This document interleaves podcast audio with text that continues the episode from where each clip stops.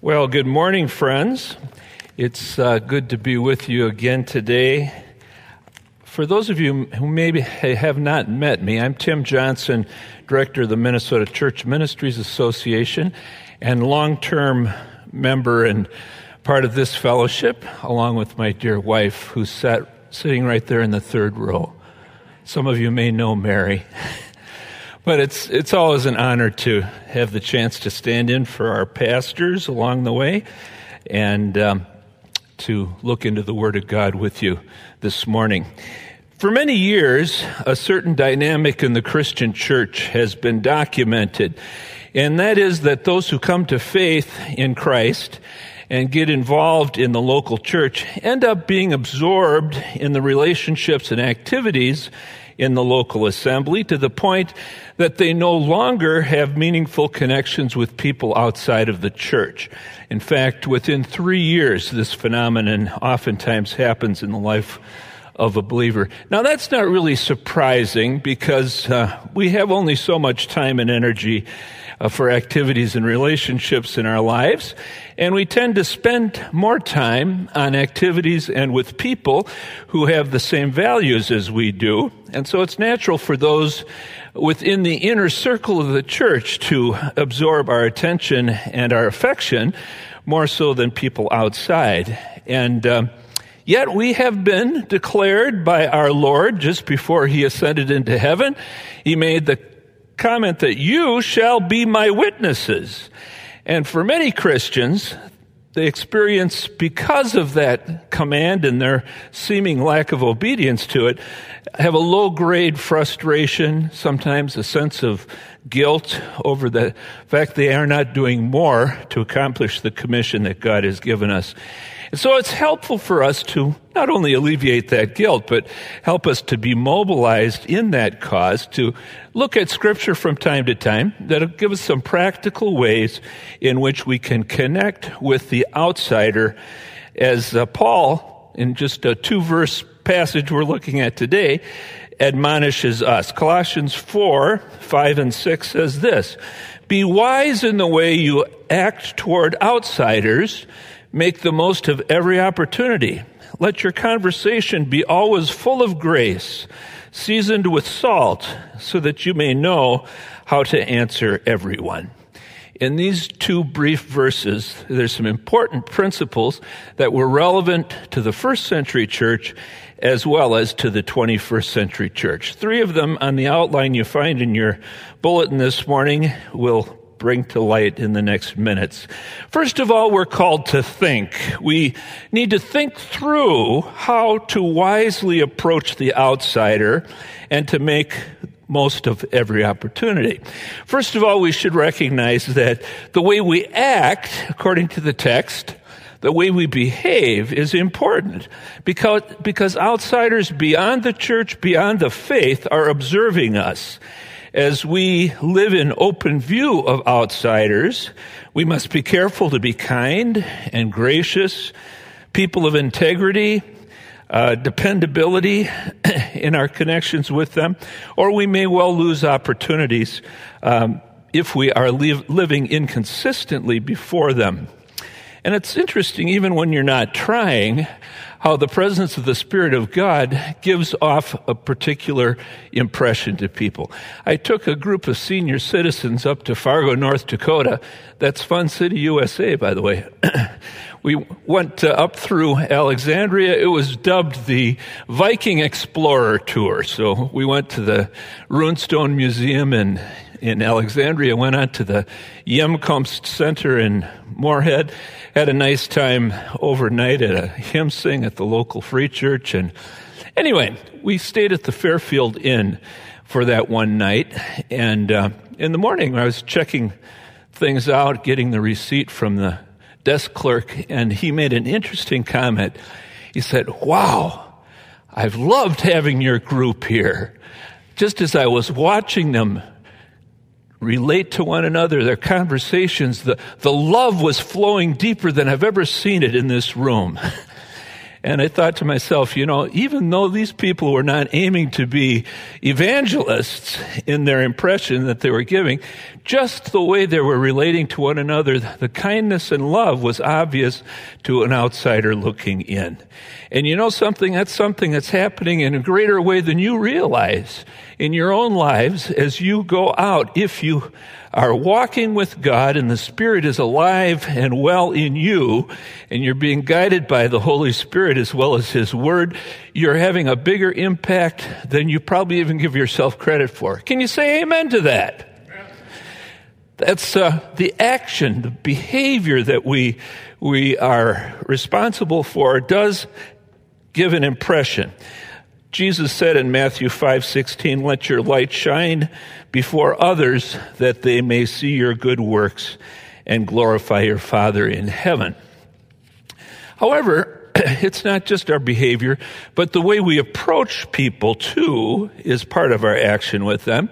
How we approach the outsider, we must make sure that we don't destroy the opportunities we have by our tone or the approach. Having a caustic, adversarial attitude toward outsiders sets us up for failure with them. Uh, I saw this on the flip side a few years ago. I met a, a guy at, who's ringing over at the dollar store in Eden Prairie. It's one of my favorite places to shop. It's the emporium for the discriminating shopper. anyway, this guy was obviously of African extraction. And, and I said, uh, My friend, what, what country are you from? And he says, Well, I'm from Ethiopia. I said, Well, that's interesting. That's one African country I haven't been to yet. And uh, chatted him up a little bit, and I said, You know, I'd love to sit down and talk to, with you at a lot, greater, greater length conversation sometime soon. He said, Okay, tomorrow at four o'clock. so we exchanged uh, phone numbers, and sure enough, at 10 minutes to four, he calls me up and he says, Okay, I'm a man of my word. Four o'clock down at the caribou shop at the, at the, at the mall. And so I said, okay. So I met up with him and I brought with me a couple of my booklets that I have written to share with him. It turned out that he was uh, an Ethiopian Muslim and um, I discovered quickly that I was on the receiving end of an Islamic evangelist's ministry. Uh, he immediately launched into a presentation on the five pillars of Islam, and uh, he uh, didn't have much time for my booklets. In fact, uh, he gave them back to me and said, You know, I will never read these, so you may as well share them with somebody else. And uh, in the course of the conversation, he also said, you know, one of the reasons I wanted to get together with you is to see if perhaps there was a woman in your church who would be willing to be my wife. and uh, he said, I have a wife back in Ethiopia, but I really need another one here in the United States. and uh, I said, Well, I can assure you there is probably no woman who is interested in marrying you at Prairie Hill. But uh, in the course of all of that, I realized that he really didn't have an interest in me. I, I, I was interested in establishing some kind of friendship to learn something from him, but he wasn't terribly interested in me. And yet, as I walked away, I thought, is that much different than some of our approaches as evangelicals in our outreach? Uh, we come across sometimes as if the outsider is an enemy, they are opponents against which we must win arguments. But instead, we must be willing to lovingly engage people, and that's the mindset we need to enter into uh, with them showing genuine interest in them. So, first of all, we need to think through how we should approach outsiders with wisdom and love. But it goes on not only that we should think, but we also need to talk or have conversations. Tactically, we're encouraged to talk. That is to actually have conversations with individuals who are outsiders. And that means you actually have to reach out and strike up a conversation. Now, some of you may not be uh, geared in that direction. You may not think you have special relational gifts. Uh, you may be hesitant because you just not a, are not an outgoing person naturally. And yet this is part and parcel of our commission and the mandate that Jesus has given us. But it simply involves a willingness to strike up conversations with people, sometimes uh, using even superficial matters to get the conversational ball rolling. And we need to train ourselves. I believe you should be willing to chat up, greet warmly and lovingly the next person you meet, regardless of who he or she is. On Friday, I met uh, with my associate director, Matt Stacy, who is a pastor out in Long Prairie. We met him in Rogers for lunch, and we engaged a young man who was on his first day as server at the restaurant we landed at. And he was a he was a nice guy. He was sophomore at the University of Minnesota, and uh, you know, just initially I engaged him with the question, "Well, tell me, are you aiming to be a server here at the restaurant for the rest of your career, or do you have some other career goals?" And he smiled and he said, Well, who knows? Maybe I will be here for the rest of my life. But uh, he said, No, I'm at the university. I'm majoring in biology, and I plan to pursue a physical therapy career. And so, after just a few leading questions all the way through, uh, we, we got to know a fair amount about his life. And um, in the end, I said, You know, I wish you well. You, you really have served us well, and you meet the public well you'll do well in this job and I'm sure in your, your future career too. And that was about all that was said. Now, it's possible that I will never see that guy again. Probably it's probable that I will never see it. But in terms of the work of the kingdom, what good did we do? It's very possible that in the course of that meal where he was serving us, he overheard what Matt and I were talking about and could understand that we were religious professionals uh, committed to Christian faith and activity, and it may have undone some of the stereotypes he might have had about Christianity and about Christians, and would set him up, prepare him for a deeper message by somebody else along the way. Can you say amen to that? you know something? That's something that you are probably doing every week and you're not really aware of it as you engage people and exude love and grace in uh, the people that you meet. You know, I pick up famously on very superficial things. I compliment people on their dreadlocks. Um, oftentimes they'll say, Man, you've got a great set of dreads. And they'll say, Thank you, thank you, sir. And I say, You know, I've been trying that for 67 years myself, and it never quite comes out. And they say, Well, keep on trying. And I said, Not out of my bald spot. nothing's nothing's going to come. But uh, tattoos are another thing that are conversation, conversation starter. Um, I'm probably never going to have a tattoo. I don't know if that encourages you, Mary, or not, but but uh, those who have tattoos have stories to tell. Every tattoo has a story connected with it. And people will proudly tell you the, the whole, the whole realm of their, their life on the tattoos. On this arm, I have all the women in my life that have influenced me. And here I have all the men that influenced me. On my chest and on my back, I have Bible verses that have uh, inspired me. And uh, one guy even pulled his shirt all the way off to show all the artwork on him. And one guy saw a woman's name with a circle and a line through it. And uh, I said, what's, what's the story there? And he says, Oh, that was one time when I was having an argument with my mother. So he had his mother's name crossed out. But every one of these has a story, and once you start engaging them, not really in curiosity, I often say, Man, you got some great looking artwork there. And they will launch into a description of, of, of all that was that has uh, been imprinted on their body but it opens up a conversation where who knows where it may lead over time. I always am listening because I have my experience in Africa work uh, for accents.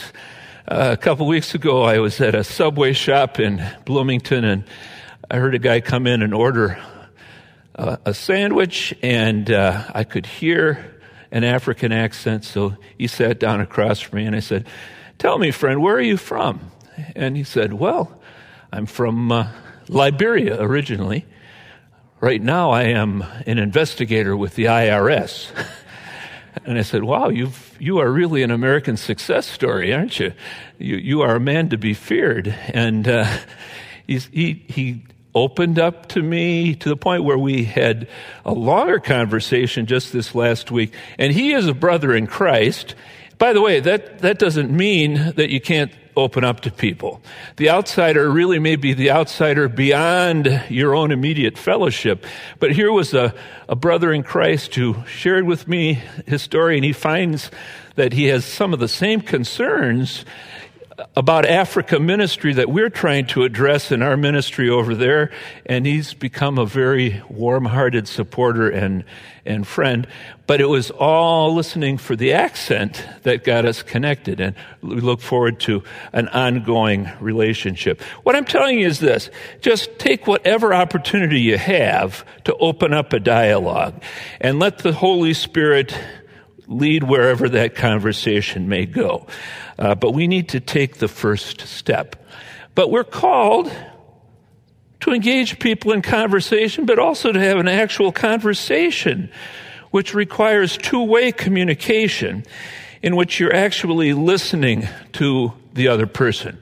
You're not trying to identify their error or unsound thinking so you can correct them. You're not constantly trying to manipulate the direction of the conversation so that you can crowbar in a presentation of the four spiritual laws or the Roman road. But you're genuinely showing interest in that person because you know several things about a person even before you meet them. One, they are worthy of your attention because they are special creations of God, created in the image of God. Two, they have a story that is worth hearing from their own experience. Three, you will be blessed by the personal interest. Uh, we sh- we will oh they will be blessed excuse me by the personal interest we show in them they will be enriched by the insights that you are going to be able to share with them from your experience in life as well as special insight from the spirit and from the word you will we they will offer us helpful insights and wisdom as well from their experience. Even the unbeliever, the one who's totally outside, gives us insight on the nature of the world in which we live. And finally, that person can possibly be a partner in a lifelong relationship that will be a mutual blessing. Can you approach the next person you meet with the idea that this could be a lifelong friend? This is someone I could walk with and benefit from and be a blessing to as well. Those connections of two, two-way communication can be a blessing to everybody we meet as well as to ourselves. But that conversation not only needs to be two-way, it also needs to be marked by grace. Not with legalism, not with prejudgment, not with condemnation, we are to approach outsiders willing to hear their story and to develop rapport so that we can talk about deeper and deeper matters of faith in due course. Not with a prepackaged one size fits all presentation, but in the process, we will be engaging people in ongoing conversation with grace and have opportunity to express the truth of God with genuine Christian love. I have told you before about one of my friends I met maybe 10 years ago over at the old Savers store in Bloomington, and he helped me um, secure some extra bags before a trip to Africa to, to transport Bibles and books. And it's a very engaging, sweet 19 uh, year old, I found out, African American kid. And and at the end of that, I said, Has anyone told you recently how well you do your job? And he said, Well, no, sir, I haven't heard that, but I tell you, after what I've been through this week, I really appreciate that. Could I give you a hug? And I said, Sure, hug away. So uh, I'm, I told him, You know, I, do a lot of mentoring and life coaching with guys your age, and I'd love to meet up with you after I get back from Africa. And he said, Yeah, let's do that. And he was the one who called me when, when I got back. And so we had our first get together, and we went out to breakfast, and right out of the chute, he gave me his story. He said, You know, I was abused by a dance instructor at age 14, and that launched me into five years of heavy duty homosexual activity. And I've come now to age 20, and I am still dreaming of what I've always dreamed of marrying a woman and raising a family. And I figure if I'm going to get about that project, I better get started. And I said, Well, that's a noble goal, but you're probably going to need a little help if uh, you're going to get there because of what you've been through. And so I got him connected with the Outpost Ministry here in town, which helps men with same sex attraction. And he went through that program, and frankly, I, I don't know that it cut a lot of ice with him. Uh, however, he, he got a good exposure, and he already had exposure to the gospel and to what Christian life is supposed to be about. But he fell off the radar screen after a little while, and then a few, about a year and a half later, I get a call from him, and he says, um, Tim, I, I've gotten involved in some things I want to talk to you about. I haven't had the confidence to do that till now, but let me, let me get together with you. And I said, okay. Met him for lunch, and he had gotten involved in one of these black Israelite cults down in Minneapolis. And if you're familiar with that, that's uh, the belief that the lost tribes of Israel migrated to Africa and the true Jews today are the Ibo people of Africa, and uh, most most of the slaves in America were Ibo people that were transported over here. And so he told me with great fervor, for the first time in my life, I have a sense of connection and destiny and identity because my lineage goes right back to King David. And I said, Well, it's not exactly the Bible I'm reading, but uh, just kind of left it at that. I said, I, I don't quite understand all that, nor, nor do I, I see that it squares with Scripture. But he, he left that. I mean, I, he left me. and a year and a half later, got a call from him. And he said, Tim, I'm in LA now. I'm working retail. And I said, Really? Are, are you still with the black Israelites? And he said, Oh, no, those guys are crazy. and uh, I said, Are you any, in any relationship? And uh, he said, Yes. And I said, Male or female? And he said, Well, male, of course. And I said, Well, he said, He's an Indian guy, and I plan to get married to him.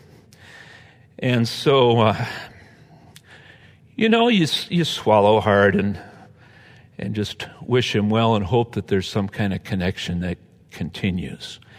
Uh, last December, he called me to say, You know, I'm going to be in Minneapolis next week. I'd love to get together with you. And uh, I said, Sure, I'll meet up with you. So this was uh, first week in January. I saw him down at a, an apartment where he was staying with a friend. I was waiting for him in the lobby and there he came down dressed as a woman. And so he and I were to go out to dinner together. So he and I got onto the train to go down to a restaurant. And he said, Oh, are you going to make any comment about the elephant in the room? And I said, Well, I assume you're going through a transition. And he said, Yes, yes, I am. I'm, I'm identifying as a woman. And uh, so we had kind of a stilted conversation and uh, I said, you know, even from what you've been trained in, you know that this is, is not really either natural or right. And he said, well, he got very, very stern with me.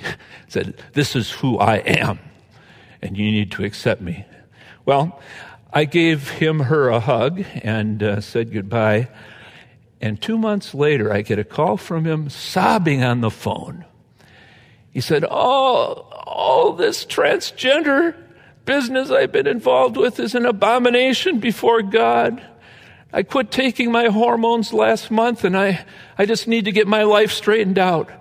And I said, Well, what about homosexuality? And he said, That's an abomination too. I just need to get, get straightened out. And I said, Well, praise God.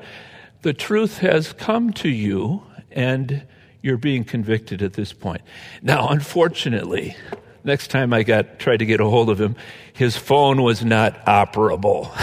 So I'm still waiting for the next call from him. But why do I raise that all? There were several points along the way where in evangelical conviction and sanctimoniousness, I could have kicked him to the curb easily. At any one of those points where he was deviating from uh, the path of truth. And yet, it's come to the point now where he tells me, You're the only one I can really talk to about these things. And we have a connection that will, I'm praying, continue to develop and through that relationship, continue to be able to voice truth to him.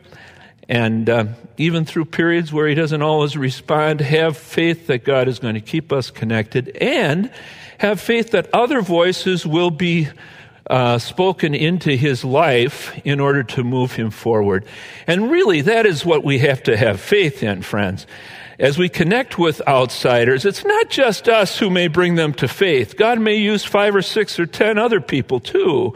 And we must just be uh, faithful in the time we have with people to nudge them toward faith and growth. We must be willing to open up gracious conversations with people with no preconceived notions of the trajectory of the discussion and a willingness to continue to walk with them into the future. Uh, Peter said in 1 Peter 3:15, "Always be prepared to give an answer to everyone who asks you to give a reason for the hope that you have, but do this with gentleness and respect." We can't come in with flames blazing and uh, expect to have a hearing. Bring the truth and speak it in love in a gracious way.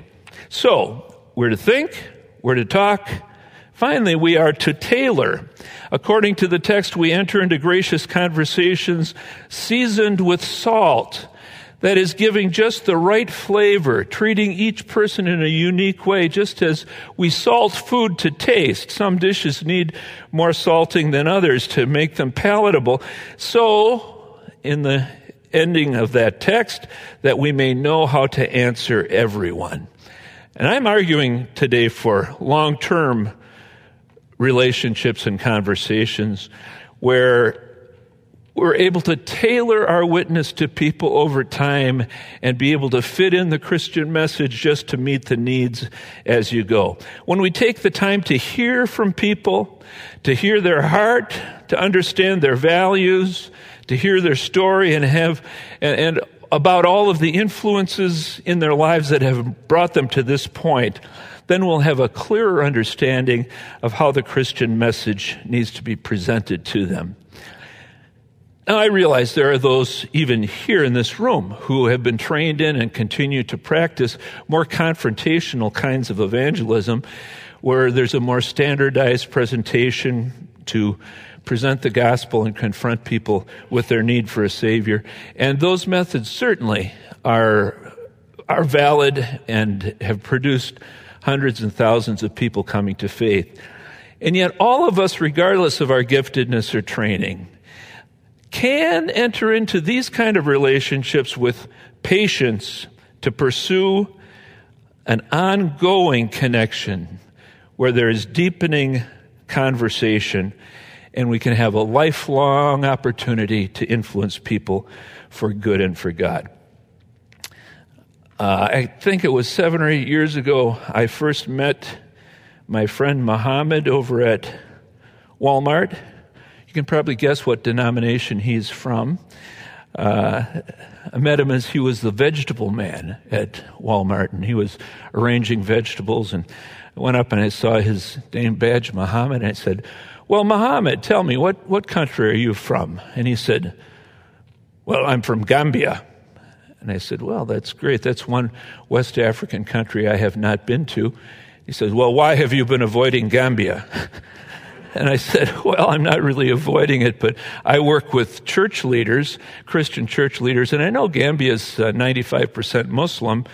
And he said, Well, we still have churches in Gambia. You need to go to Gambia.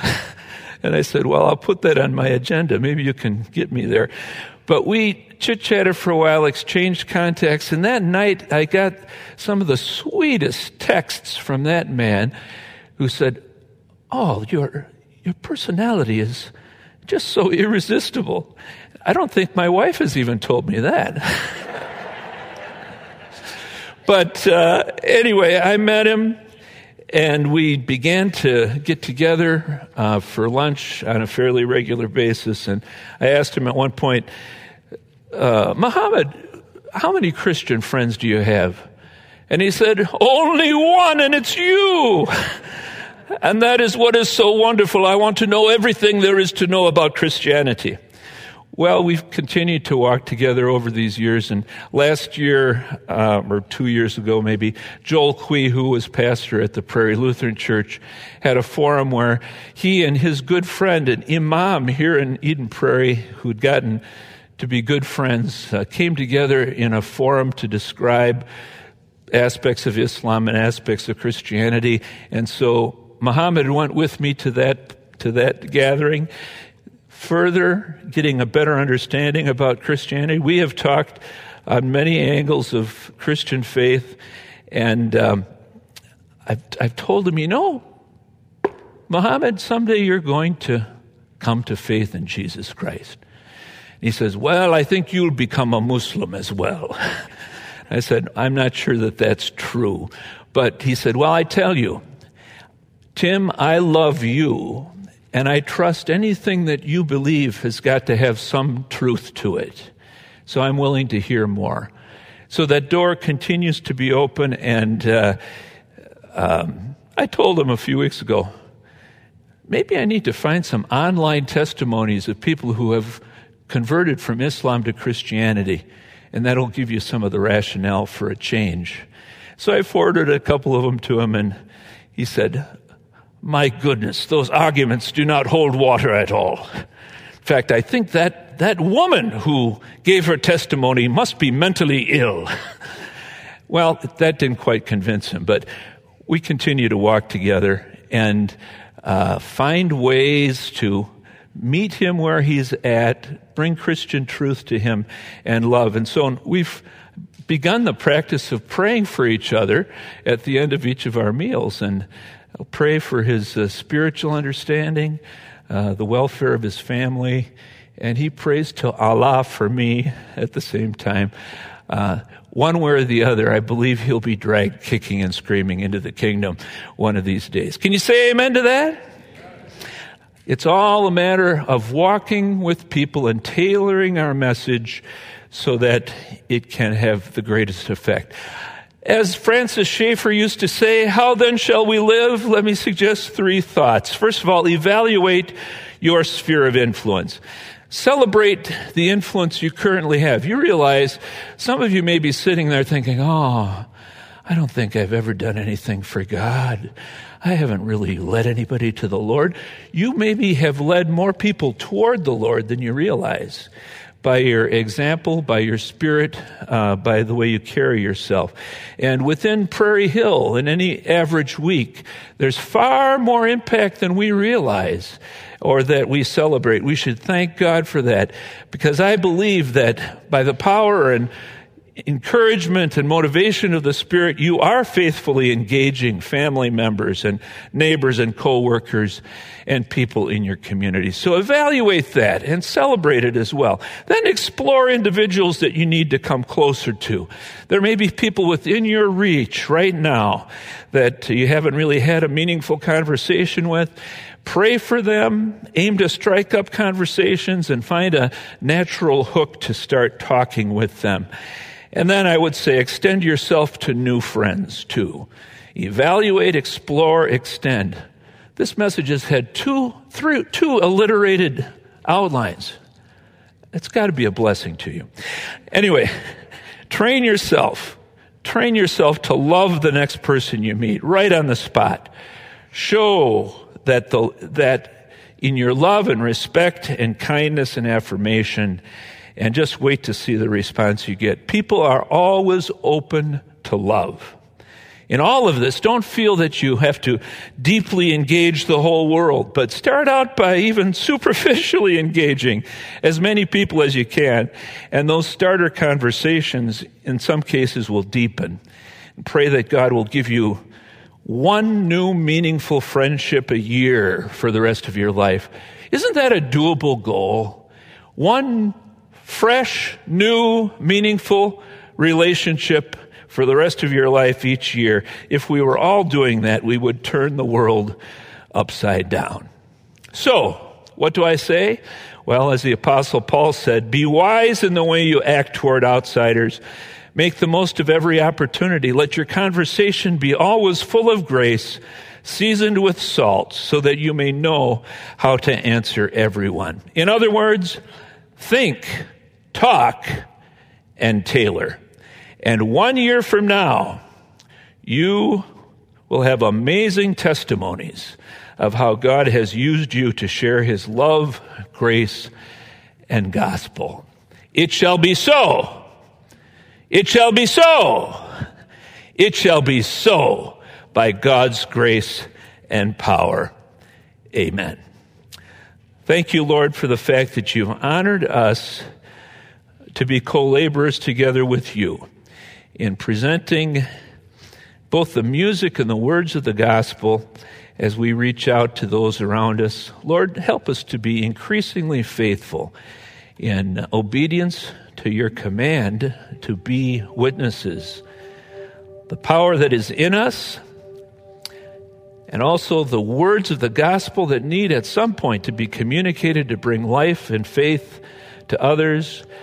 Lord, help us find the creative ways through ongoing and deepening conversations with those who are outside uh, to do just that, to glorify you and to move the work of your church forward in Jesus' name we pray. Amen.